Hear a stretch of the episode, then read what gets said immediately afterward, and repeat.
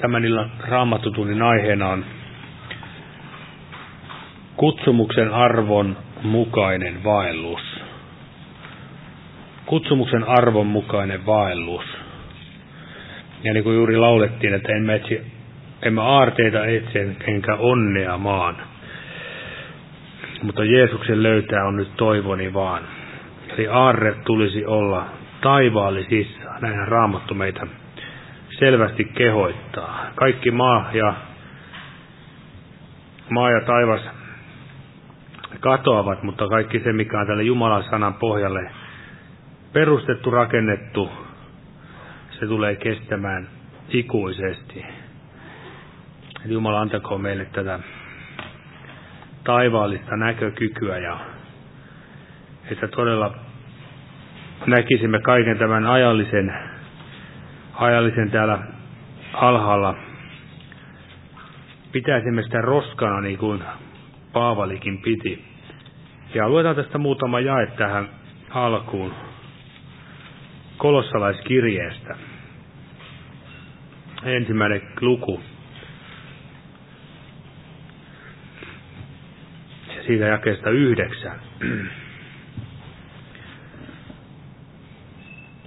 Sen tähden emme mekään siitä päivästä alkaen, jona sen kuulimme, ole lakanneet teidän edestänne rukoilemasta ja anomasta, että tulisitte täyteen hänen tahtonsa tuntemista kaikessa hengellisessä viisaudessa ja ymmärtämisessä. Vaeltaaksenne Herran edessä arvollisesti, hänelle kaikessa otollisesti, kaikessa hyvässä työssä hedelmää kantaen ja kasvaen Jumalan tuntemisen kautta. Eli tämä oli Paavalin rukous, että he tulisivat täyteen Jumalan tahdon tuntemista kaikella, kaikessa hengessä viisaudessa ymmärtämisessä. Ja näin, miten se sitten näkyisi täällä vaelluksessa, että arvollisesti vaeltaisimme kaikesta otollisesti ja myöskin nämä Jumalan antamat hedelmät kasvaisi, myös hengen hedelmäkin näkyisi meidän elämässämme. Ja noustaan pyytämään tässä siunausta tälle kokoukselle. Täällä on näitä esirukouspyyntöjä tuotu, että Herra näkee näistä jokaisen, luen tästä ihan päällimmäisen, Marian hengellisten, terveydellisten, perhesuhteellisten asian puolesta. Ja vielä tämä toinen, Annen esirukous, että Herra pelastaisi kaikki lapseni. Kiitos, että sinä olet voimallinen väkevä Jumala Jeesuksen nimessä. Ja vielä myöskin omat pyyntömme Herralle tiettäväksi. Kiitos elävä Jeesus, saamme olla tänä iltana sinun edessä, Herra, ja kiitos sanastasi ja kiitos pyhästä hengestäsi, ja kiitos, että saat täällä meidän kanssamme tänäkin iltana, Herra, ja tahdot näin siunata sanasi kautta meitä. Tahdot avata, Herra, näitä pyhiä kirjoituksia, ja tahdot, että Herra, näin sanat saisivat meidänkin sydämiimme painua, Herra, ja myöskin, Herra, puhdistaa meitä ja uudistaa ja virvoittaa ja rohkaista meitä, Herra, kulkemaan sinun tahtosi tiellä, Herra nähdä todella nämä taivaalliset aarteet, Herra, suurimpana rikkautena, Herra Jeesus. Siunaa nämä esirukouspyynnöt, nämä, joita luettiin, Herra. Auta näissä kaikissa asioissa perheiden puolesta ja terveydellisten ja kaikkien asioiden puolesta, Herra Jeesus. Siunaa, Herra, ja pelasta, Herra, ne, jotka tarvitsevat pelastusta. Ja muista meidänkin pyyntömme, Herra, tuttavien omaisten sukulaisten puolesta, omien asioiden puolesta, Herra. Kiitos, että olet luvannut vastata, Herra, jokaisen, Herra Jeesus, meidän pyyntöömme, Herra niin kuin sinun tahtosi on, Herra. Tapahtuko sinun tahtosi, Herra. Tätä me pyydämme, sillä sinun tahto on hyvä. Kiitos, Herra, että saamme luottaa sinuun tänäkin päivänä tästä eteenpäin, Herra. Siunaa tämä kokous nimessäsi. Amen. Olkaa hyvä ja istukaa.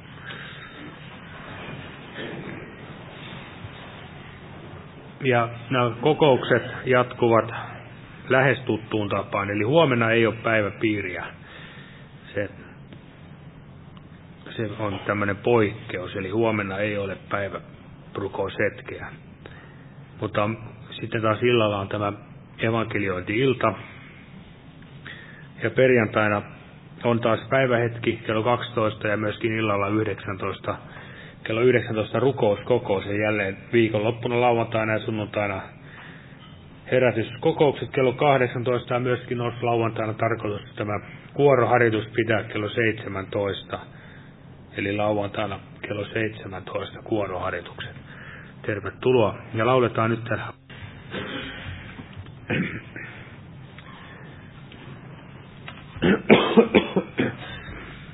Eli aiheena kutsumuksen arvon mukainen vaellus.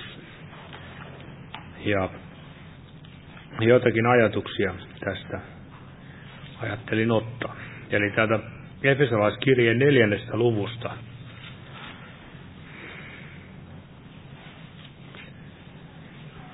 Tästä tulee jo muutamia ajatuksia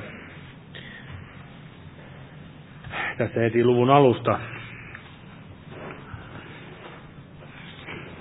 Niin kehotan siis minä, joka olen vankina Herrassa teitä vaeltamaan, niin kuin saamanne kutsumuksen arvo vaatii. Eli kutsumuksen arvo. Millaisena me pidämme tätä meidän kutsumustamme, minkä, minkä hintalla kun me itse kukin laitamme siihen. Eli mitä olemme valmiita maksamaan tästä vaelluksesta. Kun me ajattelemme Jeesusta, niin hän maksoi kaiken.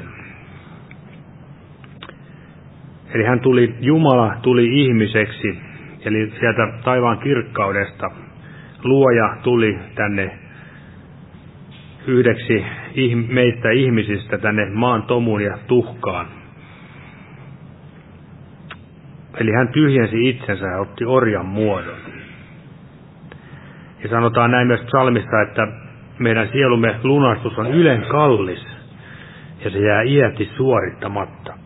Mutta meidät onkin lunastettu tällä Jeesuksen kalliilla, ylen kalliilla sovintoverellä.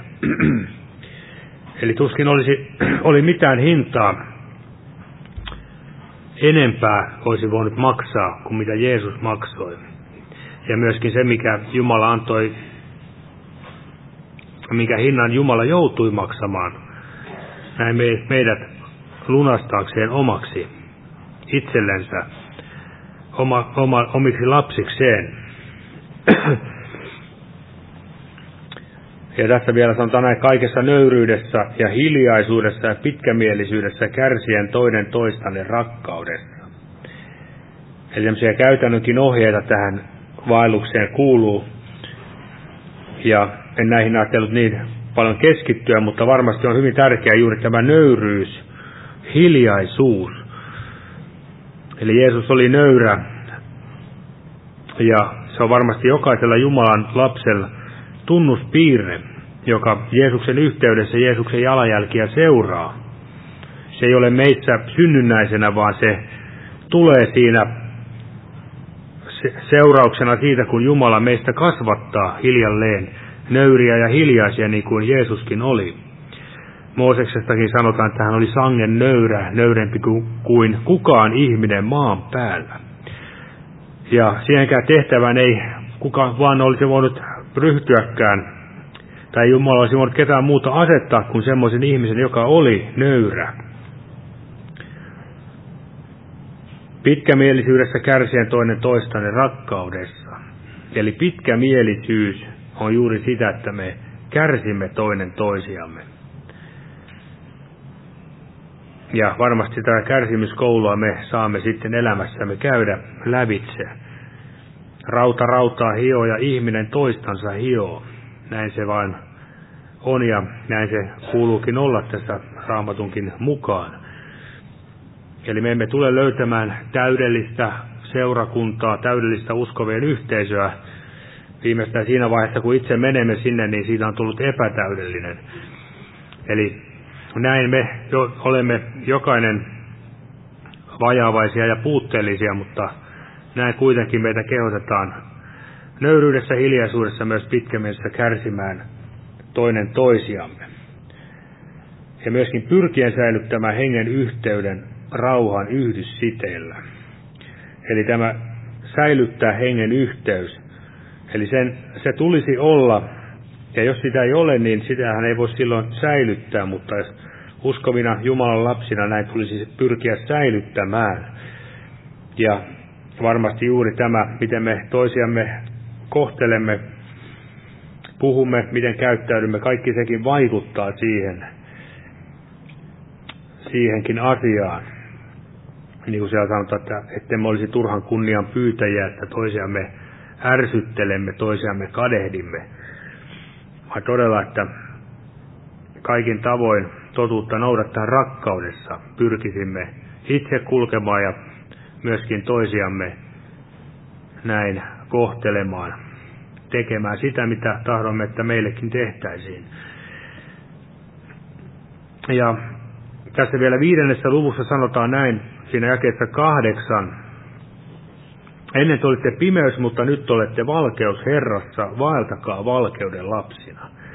Eli puhutaan pimeydestä ja valkeudesta, eli ne ovat hyvin selvästi toistensa vastakohtia. Ei tarvitse mitään mikroskooppia tai suurennuslasia erottaakseen pimeyden valkeudesta. Ja näin se tulisi olla myös meidänkin Jumalan lapsien keskuudessa, meidän elämässämme, seurakunnassa ja yhtä lailla yksilöelämässä. Selkeä ero, että miten, mitä on vaeltaa valkeudessa, Jumalan tahdossa, vanhuskaudessa, totuudessa, pyhyydessä. Siellä sanalaskussakin sanotaan, että teoistaan tuntee jo poikasenkin, onko hänen tiensä oikeat. Eli se on aina se, miten se tulee esille, olemmeko sitten valkeudessa, se tulee aina esille niistä meidän teoistamme. Ne ovat niin kuin niitä jälkiä, mitä jätämme ja niistä voi sitten arvioida, minkälaista hedelmää kannamme, olemmeko niitä pimeyden vai valkeuden lapsia. Jeesus sanoi, että hedelmistä puu tunnetaan. Huono puu ei voi kasvaa hyviä hedelmiä eikä päinvastoin. Ja johan siellä Raamatun alkulehdilläkin mainitaan tästä elämän puu, elämän puusta puhutaan ja myöskin hyvän ja pahan tiedon puusta. Eli on olemassa tänäkin päivänä vain nämä kaksi puuta hengellisessä mielessä. Elämän puu on se Kristuksen ristin työ, ja sinnehän Jumala tahtoo meitä jokaista omaansa viedä, sinne hänen jalkojensa juureen.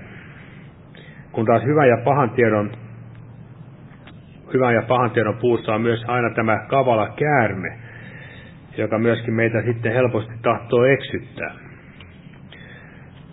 Ja kun ajattelemme tätä kutsumuksen arvoa, niin varmasti voidaan katsoa joku, jokunen esimerkki täältä raamatusta, eräs henkilö, mikä nyt tuli mieleeni, täällä ei kovin pitkään kuin tästä viimeksi on puhuttu täällä, mutta tästä Eenokista tai Haanokista, niin kuin tässä sanotaan tässä ensimmäisessä Mooseksen kirjassa.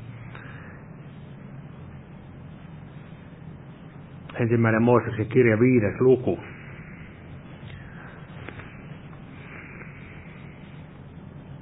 Ja siinä jakessa 22 sanotaan näin.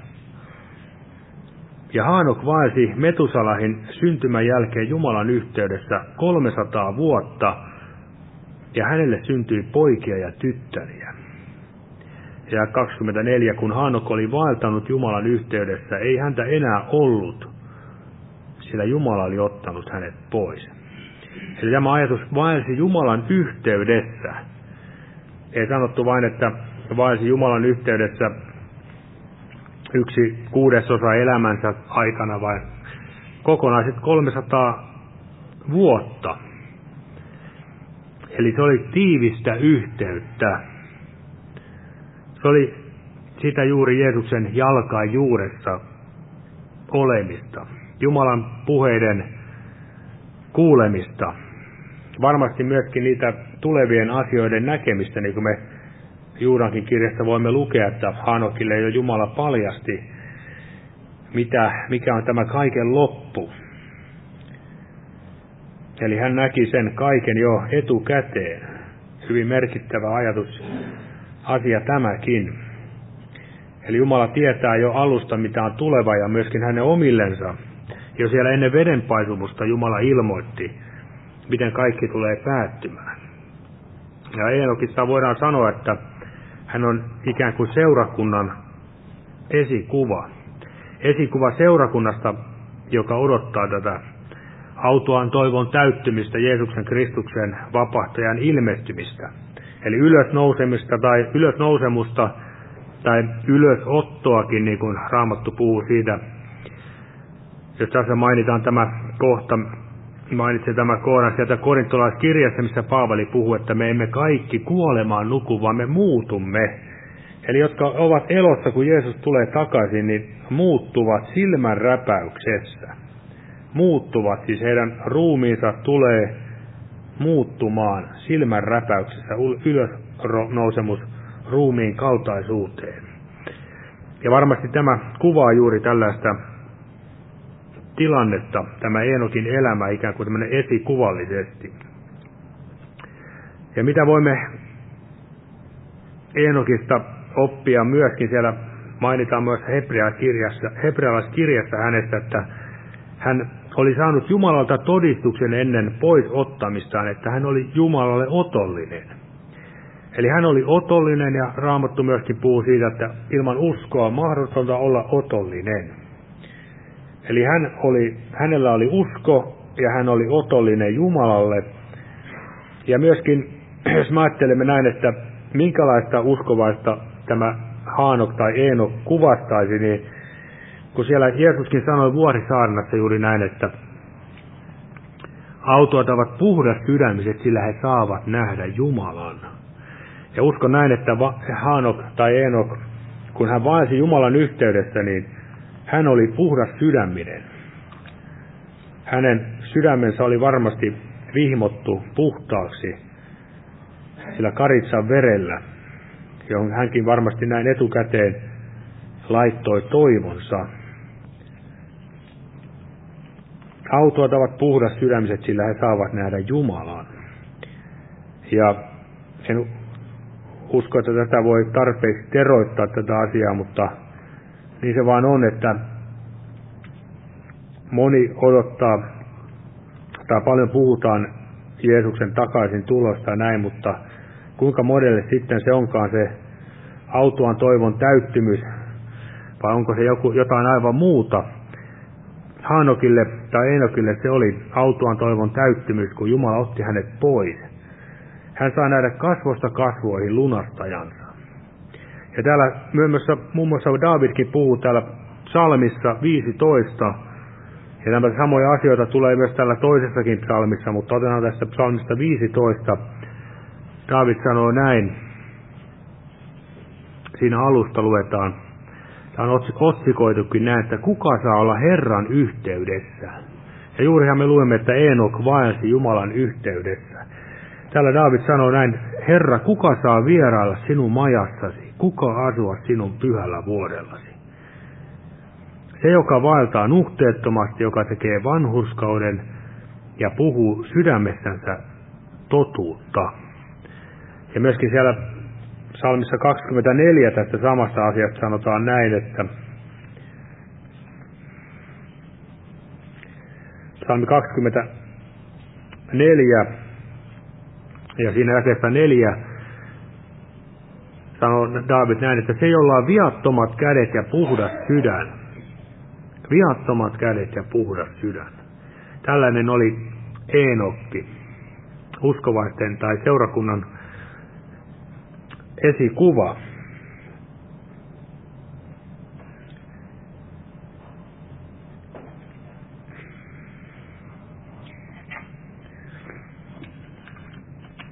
Ja mekin voimme sitten aina tällä Jumalan sanan, sanan avulla näin peilata omaa elämäämme, omaa sydäntämme, omia käsiämme, ovatko ne puhtaat, onko sydämemme puhdas, onko kätemme puhtaat. Ja sitten tämmöinen asia kuin arvollinen vaellus on rakkaussuhde. Eli tämä ei ole mikään työsuhde tai virkasuhde tai mikä tahansa harrastus, hyvä harrastus, tämä uskon elämä, että tulemme hyvän tavan vuoksi kokoukseen ja näin edespäin.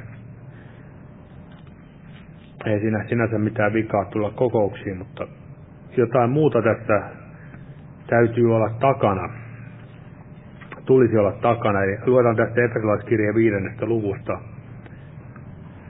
Siinä alussa sanotaan näin. Efesolaiskirjan viides luku. Olkaa siis Jumalan seuraajia niin kuin rakkaat lapset. Ja vaeltakaa rakkaudessa, niin kuin Kristuskin rakasti teitä. Eli vaeltaminen rakkaudessa. Kristus rakasti meitä, ja tällä samalla rakkaudella, millä Kristus rakasti meitä, meidänkin tulee näin vaeltaa rakkaudessa. Ja Jeesus sanoi siellä Johanneksen evankeliumi 17. luku, että sinä olet rakastanut heitä niin kuin sinä olet minua rakastanut. Eli jos joku ajattelee, että Jumala ei minua rakasta, niin Jeesus sanoi, että sinä olet rakastanut heitä niin kuin sinä olet minua rakastanut. Löytyy 17. luku ja 23, jos joku haluaa tarkistaa Johanneksen evankeliumia. Eli yhtä lailla kuin isä rakasti poikaansa, niin yhtä lailla hän on samalla lailla rakkaudella hän on rakastanut meitä. Ja myöskin siellä Jeesus sanoi näin, että, että se rakkaus, jolla sinä olet minua rakastanut, olisi heissä. Että se rakkaus, jolla sinä olet minua rakastanut, olisi heissä. Eli meistä tulisi vaikuttaa tämä sama rakkaus. Ei vähemmän eikä enemmän. Ja miksi se on juuri näin, että se on tärkeää, että tämä kaikki meidän uskoelämämme perustuu tähän rakkauteen. Niin Paavalihan siellä sanoo kolossalaiskirjassa, voidaan lukea se kohta täältä, kolossalaiskirje kolmas luku. Ja siinä tämä jää 14. Hän kirjoittaa näin, että mutta kaiken tämän lisäksi pukeutukaa rakkauteen, mikä on täydellisyyden side. Eli täydellisyyden side. Kun me muistamme kun Jeesus kysyi Pietarilta, että rakastatko minua? Olenko minä sinulle rakas? Rakastatko sinä minua enemmän kuin nämä?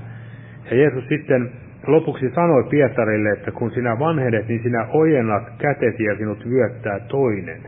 Uskon näin, että tämä vyöttäminen tapahtuu juuri nimenomaan tällä rakkauden siteellä. Se oli vapaaehtoista se Pietarin seuraaminen, kun hän lähti Jeesusta seuraamaan. Ja se oli varmasti myöskin rakkautta Jeesusta kohtaan. Siitäkin huolimatta, Jeesus sanoi Pietarille, millä tavalla hän tulee kirkastamaan omalla kuolemallaan Jeesusta. Kuitenkin Pietari teki sen kaiken iloiten. Ja täällä sanotaan muun muassa korkeassa veisussakin tästä rakkauden voimasta. Rak, äh, korkeas veisu, kahdeksas luku.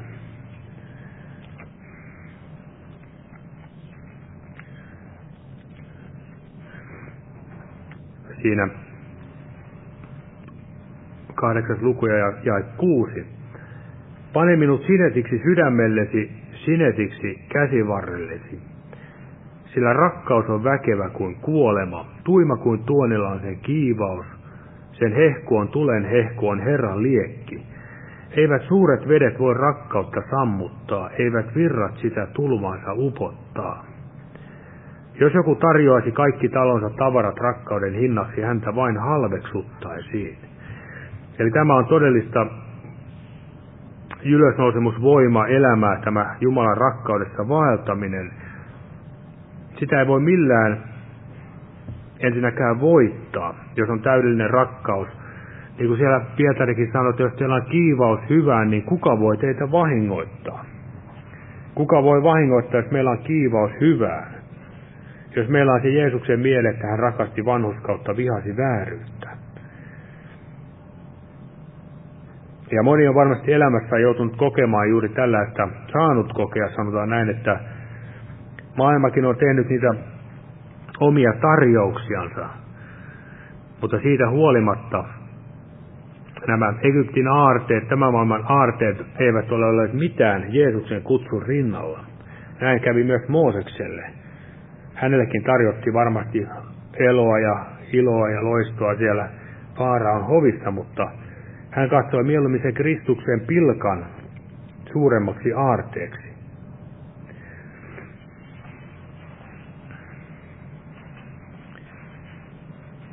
Ja sen takia meitäkin kehoitetaan tässä rakkaussuhteessa nimenomaan vaalimaan sitä suhdetta Jumalaan. Tietenkin tulee huolehtia tästä myös meidän elämässämme, jokapäiväisessä elämässämme myöskin toinen toisiamme, että lähimmäisiämmekin rakastamme. Se on aivan selvä, mutta se lähtee aina tästä suhteesta Jumalaan. Niin siellä Juudankin kirjassa sanottiin, että rakentakaa itseänne pyhimmän uskonne perustukselle, rukoilkaa pyhässä hengessä. Eli Jumalan pyhä henki, se on se Jumalan rakkauden, voiman rakkauden ja raittiuden henki. Jumalan rakkaus on vuodatettu meidän sydämiimme pyhän hengen kautta. Ja se on niin kuin tässä jo sanoin, voiman, rakkauden ja raittiuden henki. Ja sen takia Juudan sanoi, että meidän tulisi näin rukoilla pyhässä hengessä. Eli se on suuri armo, suurta armoa, että Jumala on antanut meille pyhän henkensä. Ja näin hengessä voimme rukoilla, Jumalan pyhässä hengessä. Ei ainoastaan näillä ymmärrettävillä kielillä, vaan todella sillä, mikä Jumala meille itse kullekin antanut. Ja jos ei sitä ole vielä saanut, niin varmasti kannattaa Jumalalta pyytää, niin sillä lupaukset ovat kuitenkin aika vahvoja täällä sanassa, että Jumala on voimallinen antamaan jokaiselle janoavalle, jos ihminen todella janoaa tätä pyhän hengen lahjaa. Ja täällä vielä ensimmäisessä kirjassa korintolaisille Paavali puhuu myöskin hyvin tämmöisiä, voidaan sanoa varoittavia, pysäyttäviä sanoja. Ihan täällä ensimmäinen kirja korintolaisille 16 luku, siinä jakeessa 22. Tämä on ihan näitä viimeisiä lopputoivotuksia tai huudahdus itse asiassa, tämä varmasti on. 16 luku ja 22. Jos joku ei pidä Herraa rakkaana, hän olkoon kirottu.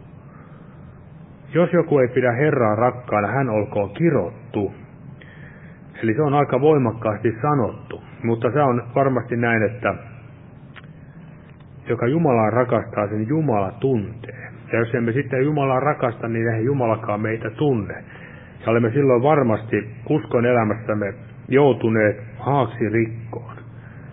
Ja meidän tulisi näin kiiruusti tehdä parannus. Kaikesta siitä, mikä on tullut Herraa rakkaammaksi. Jos ei pidä Herraa rakkaan, niin se tarkoittaa varmasti myös sitä, että jotain muuta rakastaa enemmän. Eli vihaa, vihaa Herraa. Jos Herraa Jumala ei raka, rakasta, niin häntä varmasti vihaa. Ja näin maailman rakkaushan on vihollisuutta Jumalaa kohtaan. Ja myöskin se pahin ongelma, mikä uskovissa meistä jokaisessa on, tämä oma itsemme, itse rakkaus, itsensä koroittaminen. Eli sehän on se hyvin vaikea kumppani meillä jokaisella tämä oma liha, kun se ei tahtoisi millään kuolla, niin että Jeesus saisi, Kristus saisi meidän kauttamme elää. Mutta se on sitä kamppailua, mitä joudumme päivittäin käymään lävitse. Joka päivä, ja Jumala on antanut siihenkin meille nämä aseet, hengen aseet, että voimme näin tätä omaakin ruumistamme tarpeen vaatiessa jopa kurittaakin sitä, niin kuin siellä sanotaan, että Paavalikin masensi ja kuritti ja ruumistansa. Ja myöskin siellä Pietari sanoi, että, että joka lihasta kärsii, se lakkaa synnistä. Eli sekin kärsimys, mitä joudumme itse kukin ajoittain, aika ajoin käymään lävitse, niin se on monasti meille siunaus. Suuri siunaus, koska sen avulla varmasti meistä pikkuhiljaa irrottuu semmoinen halu elää sitä oman tahdon tietä, oman tahdon muka, mielen mukaisesti ja myöskin halu siihen syntiin. Jos on ihminen oikein kipeä ja tällä tavalla, niin eihän siinä paljon huvita mitään tehdä ei varmasti edes syntikään niin houkuttele. houkuttele. Eli Jumalalla on kaikki keinot käytettävissä myös meidän kasvattamisekseen, että näin saisimme eräänä päivänä sen autuudenkin periä. Ja sitten toinen kohta myöskin tästä arvollisesta vaelluksesta ja hyvinkin vakava asia tämäkin oli. Itse asiassa kun näitä asioita katselin tätä raamatusta, niin huomasin, että tämä onkin paljon vakavampi asia kuin varmasti heti ensi alkuun kuvitteleekaan.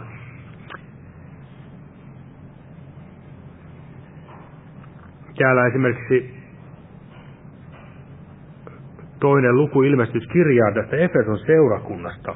Sanotaan myöskin jotain, mikä ei varmasti kauhean miellyttävää ollut heille varmasti, eikä myöskään meille aikaa, jos me löydämme itsestämme samat asiat. Toinen luku jakeet 4 ja 5, mutta se minulla sinua vastaan, että olet hyljännyt ensimmäisen rakkautesi. Muista siis, mistä olet langennut ja teet parannus. Eli Efeso oli langennut. Se oli langenneessa tilassa.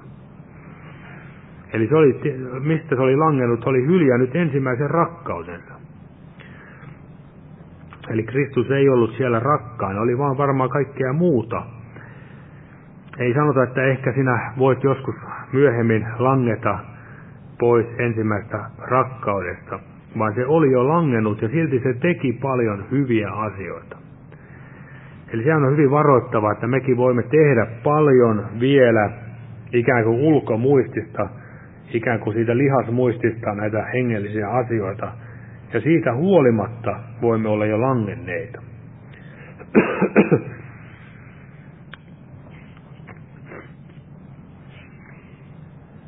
Eli se on hyvin, hyvin vakava asia. Eli Jumala näkee aina sen sydämen aivan sinne salatumpaankin asti. Eli niin kuin voidaan ajatella jotain puuta, joka kasvaa vihreänä, vihreänä tuolla pihannoin, niin sehän voi olla kuitenkin jo kuoleman oma. Se voi olla jo sisältä jopa mätä tai laho, miten näissä puissa nyt käykään tämä asia. Eli se on hyvin vakavia asioita. Meidän tulisi tätäkin asiaa tutkia. Eli Efeso oli jo langennut ja silti se teki vielä paljon hyviä asioita.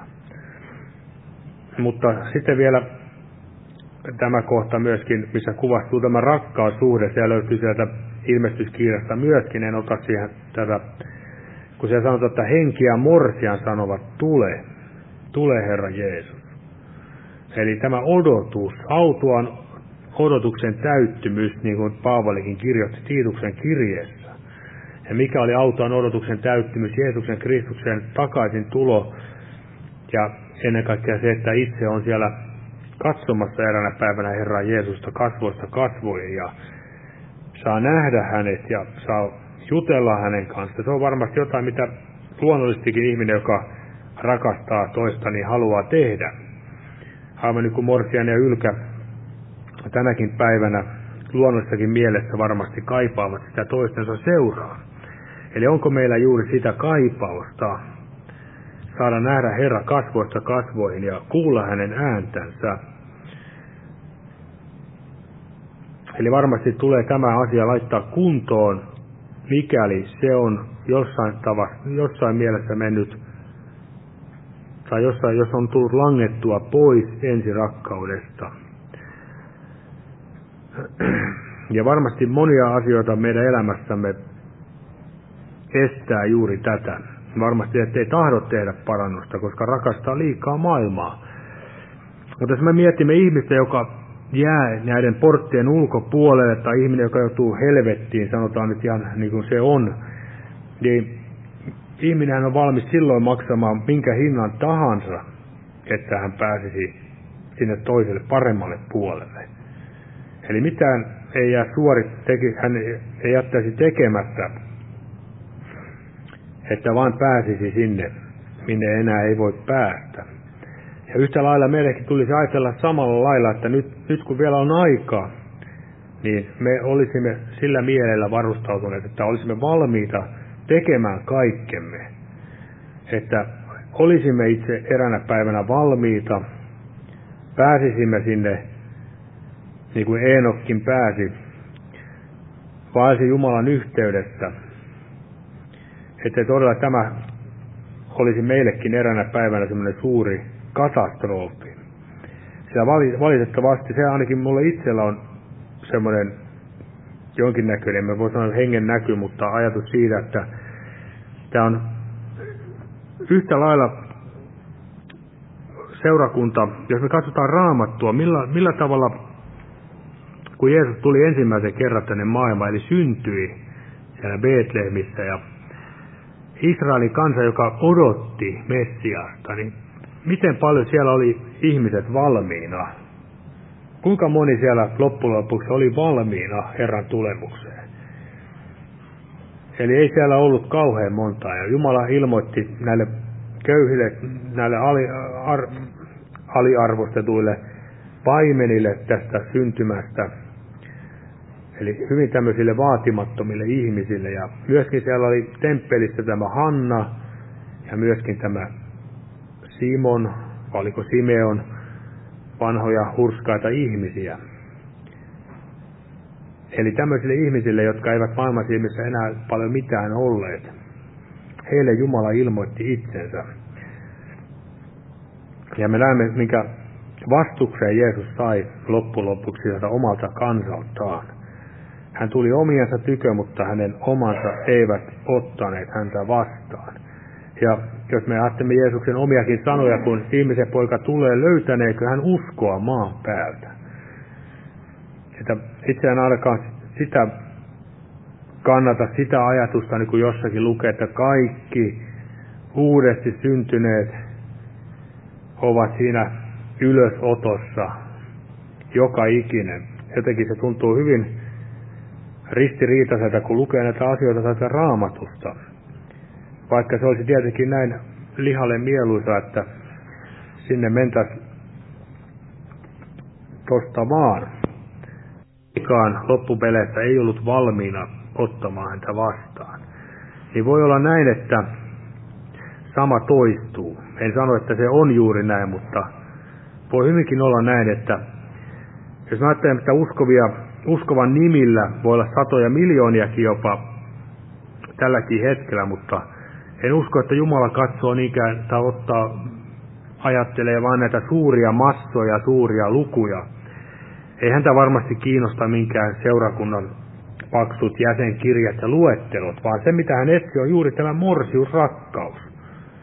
Se on tärkeämpi hänelle, että vaikka yksi sadasta tai kaksi sadasta, jotka todella rakastavat häntä, kuin että ne 98, jotka eivät häntä rakastavat ja väittävät kuitenkin olevansa hänen omiansa.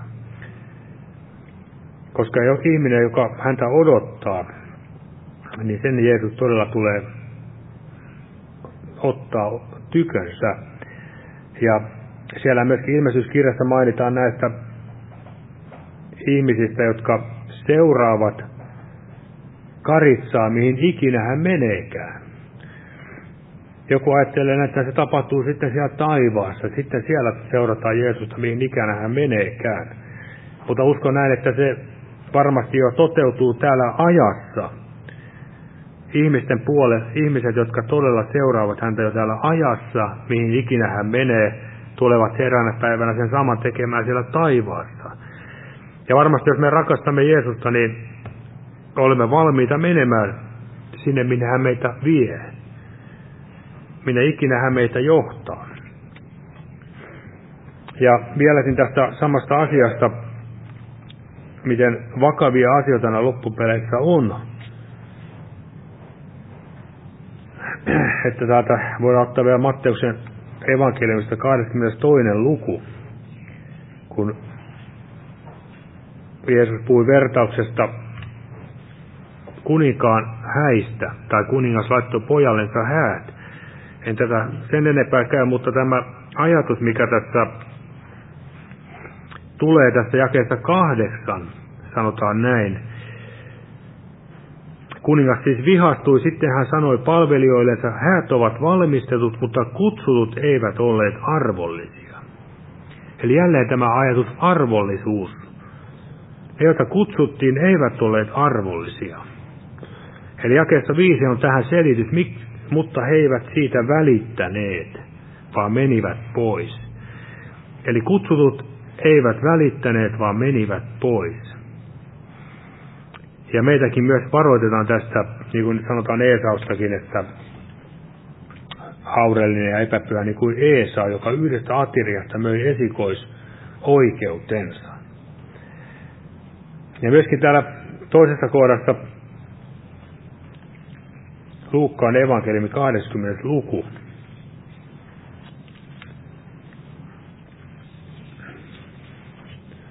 Kahdeskymmenes luku. Tässäkin puhutaan tästä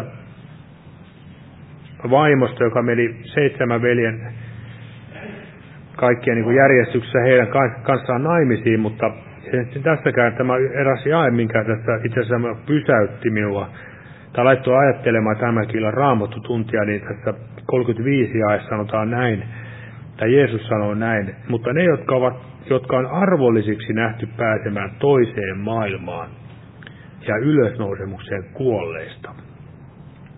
Eli ei Jeesus tässä mitenkään kumonnut avioliittoa, vaan puhui juuri siitä, että siellä taivaassa ei mennä naimisiin.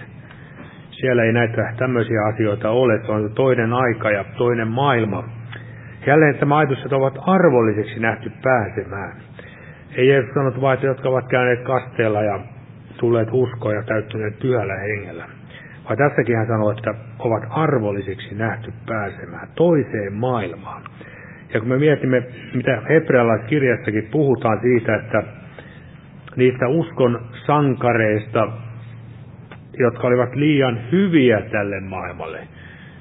Eli heistä puhutaan, että he ovat juuri näitä arvollisia, olivat liian hyviä tälle maailmalle. Heitä rikki sahattiin, kiusattiin, ruoskittiin, kivitettiin, asuvat luolissa ahdistettuina.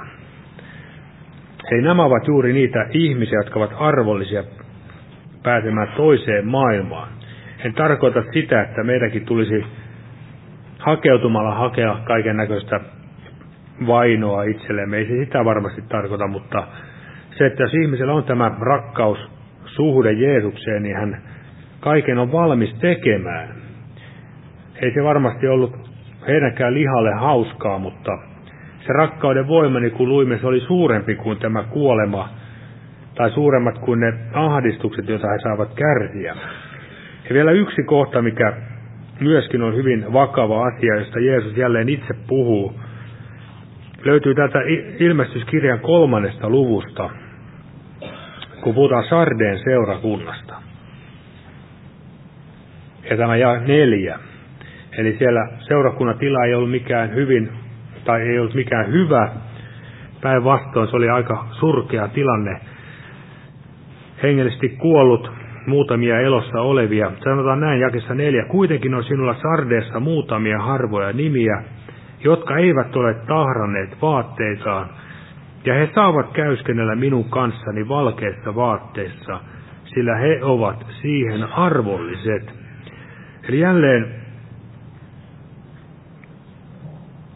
ja Jeesus katsonut tätä massana, tätä seurakuntaa, että että sillä on nimi, että se elää.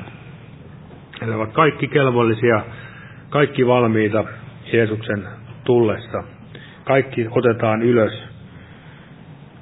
Ei jälleenkään, näin, näin ei taas käynyt tässäkään tilanteessa, vaan Jeesus ei katsoi jokaisen ne vaatteet, tutki sen hengellisen vaelluksen, oliko puhtaat kädet, oliko puhdas sydän.